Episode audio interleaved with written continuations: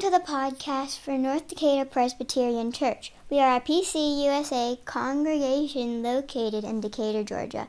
You can find out more about the church, our service to the community, and our great education programs for children like me and youth and adults at ndpc.org. You can also follow us on Facebook. If you're in the Atlanta area, we hope you'll come join us in person. Okay, that's it. On to this week's scripture and sermon. Today, I get to share with you the story of Joshua. Now, I knew one thing about Joshua growing up as a kid, and it was this that Joshua fit the battle of Jericho. You know the song, right? Joshua fit the battle of Jericho, Jericho, Jericho. Joshua fit the battle of Jericho, and the walls came tumbling down. Joshua was a biblical war hero. He led the Israelite troops into battle against the nasty Canaanites, but Joshua was the man of God. And neither the Canaanites nor that wall could stand up against him. But that's not, that's not the only thing about Joshua that you need to know. The story of Joshua is much deeper, much richer. So today I want to share with you the story of Joshua. It is the best story ever. Joshua. Who was he? Joshua became the leader of God's people right after Moses died. He was the successor to Moses. Now remember, those were huge shoes for Joshua to fill, for anyone to fill. Moses had led God's people all the way from their enslavement in Egypt to their escape from the hands of the Pharaoh to cross the Red Sea when the waters parted around them. Moses kept them alive during 40 years wandering in the wilderness. Moses had helped God's people learn how to respect God's law and occasionally to keep God's law. Moses was courageous and Moses was wise, but God had told Moses that he would not lead the people into the promised land. God said that responsibility would fall on the shoulders of Joshua. So immediately, when Moses dies and Joshua is appointed as the people's leader, God talks to Joshua. And God says this this is Joshua chapter 1, verse 2 My servant Moses is dead. Now cross the Jordan, Joshua, you and all this people, into the land that I am giving to the Israelites. Every place that the sole of your foot will tread upon, I have given to you as I promised to Moses.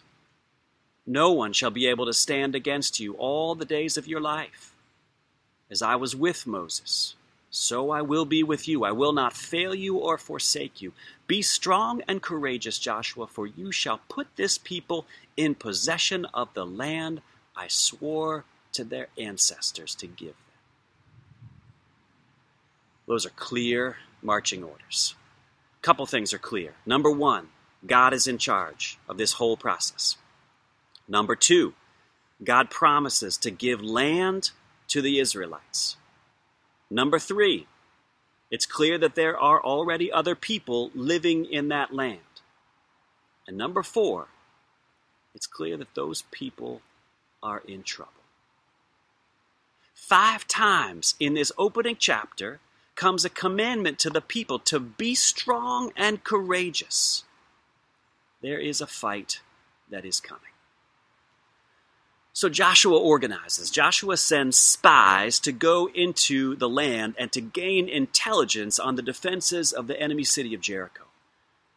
Now, the spies go first to the house of a prostitute named Rahab. We're not going to talk too much about that. But curiously, right, Rahab turns out to not only know God, Rahab turns out to be on the side of the Israelites, on the side of God's people. She helps out those pitiful spies. She saves their lives. And in fact, she may save all of Israel. So, what's important to note about this early episode is that here and throughout Joshua, there are these tiny hints that not every one of the inhabitants of that promised land are bad folks. Some of them will turn, out to be quite good. And indeed, in Joshua, there are hints that not all of the Israelites themselves are good. Some of them, in fact, will be quite unfaithful. But the story continues, right? The spies come back, they deliver their intel back to Joshua, and his vast armies will cross the Jordan River, carrying with them the Ark of the Covenant that have God's tablets inside, right? The tablets, the law. The waters of the Jordan will part on both sides of the Ark of the Covenant, an obvious echo of God's deliverance in the Exodus. As the people cross, the people take up 12 stones, right? 12 rocks, and they put them in a pile and they make a marker, a trail marker, a memorial, saying, This is a place where we know that God was with us. Once they arrive in the land, soon after comes the fighting. Now, Jericho is shut up tight, right? The, the walls are thick, impenetrable. No one gets in, under, around, or through these walls or these gates. So God says this See, I handed Jericho over to you, along with the king, along with its king and the soldiers. You shall march around the city, all the warriors circling the city one time. And this you shall do for six more days, with seven priests bearing seven trumpets of ram's horns before the ark. And then on the seventh day, on the seventh day, God says, You shall march around the city of Jericho seven times, the priests blowing their trumpets.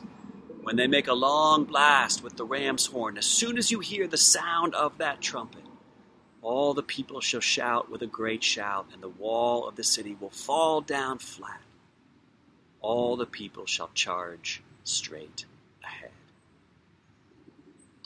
And that, in fact, is, the story says, what happened. When the people heard the trumpets, they cried out all at once. And the wall fell down, the walls of Jericho fell down, and the Israelites charged straight into the city. Scripture then says that God's people murdered every living thing in the city of Jericho. God's divinely sanctioned slaughter doesn't stop with Jericho. It keeps going in Joshua through the whole of the promised land. When it's done, Joshua divides the conquered lands neatly among the 12 tribes of Israel. The story of Joshua ends. And in the final chapters, Joshua is old. And something has changed. To quote the musical Hamilton, winning is easy, governing is harder. Joshua says to the people, God gave us this land on one condition that we would be a faithful people, that we would keep God's commandments. But Joshua says at the end of the book named after him, As for me and my family, we will serve the Lord. But, but as Joshua looks around, it's clear that God's people aren't nearly so committed The people will serve the gods that are most convenient to them. And so the land, this beautiful land of milk and honey, this land that was so long promised to their ancestors and so recently delivered into their hands, by the end of Joshua, it is clear that this land will not be theirs much longer. This is the story of Joshua. It is the best story ever. It is the Word of God for you, the people of God. We say, Thanks be to God. All right. So, this story of Joshua is brutal. This is the stuff in the Bible that turns good people, all people, away from God. The idea that God commands ethnic cleansing is sick. It's sick in part because we know that our ancestors took this very story and made it happen in real life. I don't know how much you know about the American ideology called Manifest Destiny. It is a white Christian nationalist ideology that justified the genocide of, an, of indigenous people in this land from the 1800s all the way into the present day. President Trump even quoted it in his recent July 4th speech on Lakota land near Mount Rushmore. Right? We we know this story is awful and it's real. We know that our ancestors took this land. We betrayed and murdered its inhabitants, just like it says in the story, and we said it was all God's plan. Joshua belongs among the most vile and degrading of all human stories. There's a strong case that we should just ditch the whole book and stop telling God forsaken stories like this one. We should chuck Joshua into the wastebasket of bad biblical books, just like we skip over Philemon and Revelation. We should skip over Joshua, right? Maybe. Before we do, before we throw it out, let me ask one question. Humor me for a second. What if part of the gift of our Bible is not only its content? What if part of the gift of Scripture to us is teaching us the practice, the, the spiritual practice, the art form of reading itself? Reading, you know this. Reading is not just about looking at the words that appear on a page and either absorbing them as truth or rejecting them as falsehood. Reading is an invitation into the heart and mind of another human being, into the heart and mind of the writer. By giving us access to the heart and mind of another human being, reading becomes a mirror into our own soul. There is, I think, a holy way of reading the book of Joshua. But it's not to go through it and say blithely, it looks like God authorized ethnic cleansing, and then either say, I'm cool with that or, or I'm done with God. The invitation here, I think, is to a deep reflection on the motivations of the people who wrote this book and called it holy. What if you could understand their motivations, whether you agree with them or not? And what if by doing so you could better understand your own motivations, your own life? Has there ever been a time, a situation when, when you have called something holy, when you have said, God is in this thing, and realized later that it never should have been so? Here's one thing you need to know about the book of Joshua. None of it ever happened. There never was a military invasion by the Israelites of the Promised Land. Archaeologists are positive about this truth. So if the Israelites didn't actually do the things that are, that are described in the book of Joshua, then it's sure that God didn't do them or authorize them either. So what did happen in real life? How did Israel come into the promised land? The truth is that we have no idea. There may have been a small group of people who lived under Egyptian authority who got free and, and came to settle in Palestine and retained that revolutionary memory of God's agency in their freedom. There may have been a group of folks who lived in the rural parts of Palestine who fought against the oppressive rule of city dwelling elites. These rural folks might have organized themselves around the idea that those oppressive cities needed to be overthrown because they stood in the way of the rural folks living in peace on the land. We don't know exactly how the people came into the promised land. However, it happened, it's for sure that there was not an invasion. What there were, in fact, were some old traditions. Old traditions about a God who had delivered people from slavery into freedom. And there were joined to traditions that said that that same liberating God wouldn't hesitate to overthrow elite city dwellers who deprived poor farmers from their right to work the land and enjoy the fruits of their own labor. Now, over the centuries, these traditions coalesced into one tradition Over those same centuries, the people who told these traditions gained land and gained power and then lost the same land and lost their power to more powerful foreign peoples. And when those people felt most powerless, when the foreign armies were knocking at the door, or when they had even seen their culture destroyed and they were living in exile, they would bring back these stories that showed to them a God who told them to be strong and courageous and that God would fight with them and for them to give them their land and their dignity again. Here's why I think reading the story of Joshua still matters.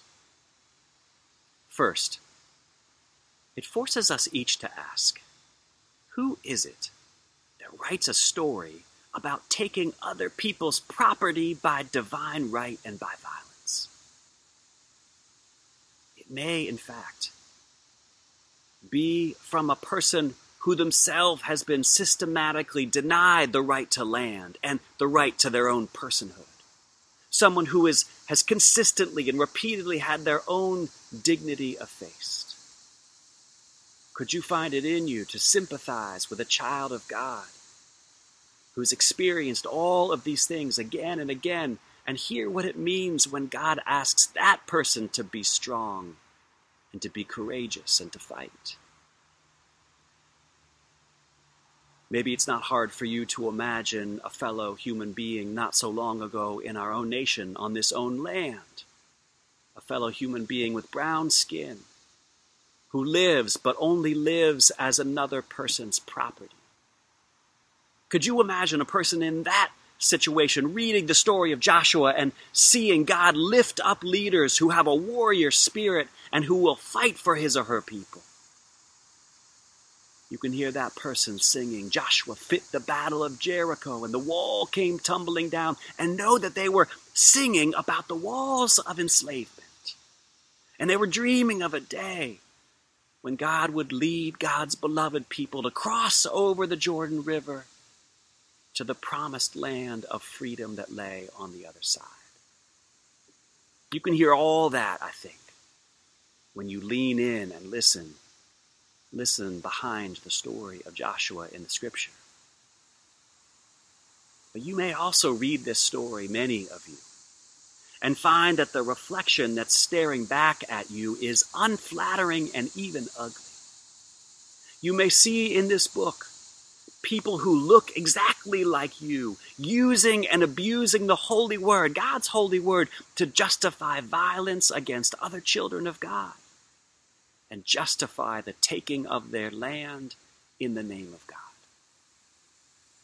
And even when we see that unflattering rejection, which, which I would commend you to look hard and see it, especially if your skin is the color of mine, that process can have deep spiritual value. Can chasten you. It can humble you. It can make you see how easy it is for us to twist God's image into our own image and to corrupt God's plans so that they look like our own greedy ambitions. I'm here today in Hahn Woods on Emory University's campus on the banks of the South Peachtree Creek. It's that banks that you see here behind me. This is as good as any place, I think, for us to reflect on the Joshuas and the Jericho rivers that exist in our own world. Whose land is it that, that we sit on at this very minute? How did it get to be in, in, in that person's possession, right? I mean, this land right now is Emory's land purchased in the 1960s from the family of W.J. Houston. W.J. Houston had a mill on this site about a mile away, a mill since the 1800s. And Houston had slaves on this site too. Houston got the land from his father in law, a Dr. Chapman Powell, who got it from, well, by the time Dr. Powell built his cabin off what is now Clairmont Road in Decatur, the Muskogee people, who had been living here along the tributaries of the Chattahoochee River for hundreds or thousands of years, those Muskogees had been mostly cleared from the land through one sided treaties and through violent dispossession. I'm sure many of you heard this week that the city of Asheville, North Carolina, had voted to begin the process of awarding reparations to its black residents to begin to compensate for the historical dispossession of land and body. And last week, the Supreme Court ruled surprisingly to uphold the integrity and sovereignty of Native American lands in Oklahoma given to them by the federal government in the 1800s. Those lands, of course, belong to the Muskogee people who once lived here in Georgia. Reading Joshua and finding ourself and our people in its pages can be a spiritually harrowing task. It forces us to look with clear eyes at our own history, at the history of the land that we occupy, and the history of the people who came here before us.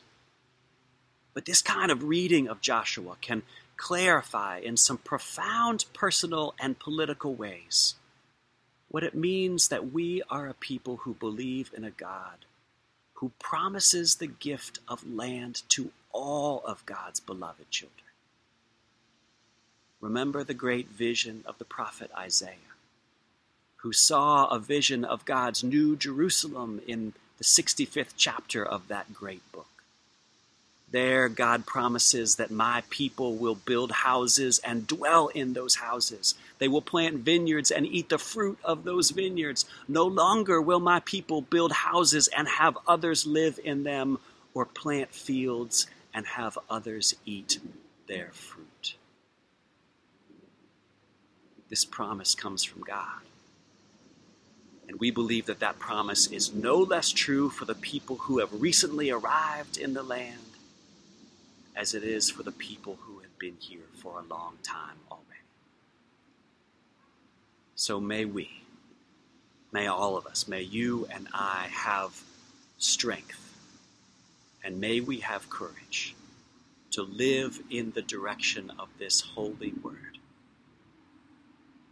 Be strong and be courageous, for this is, in the end, the best story ever. Let the people say, Amen.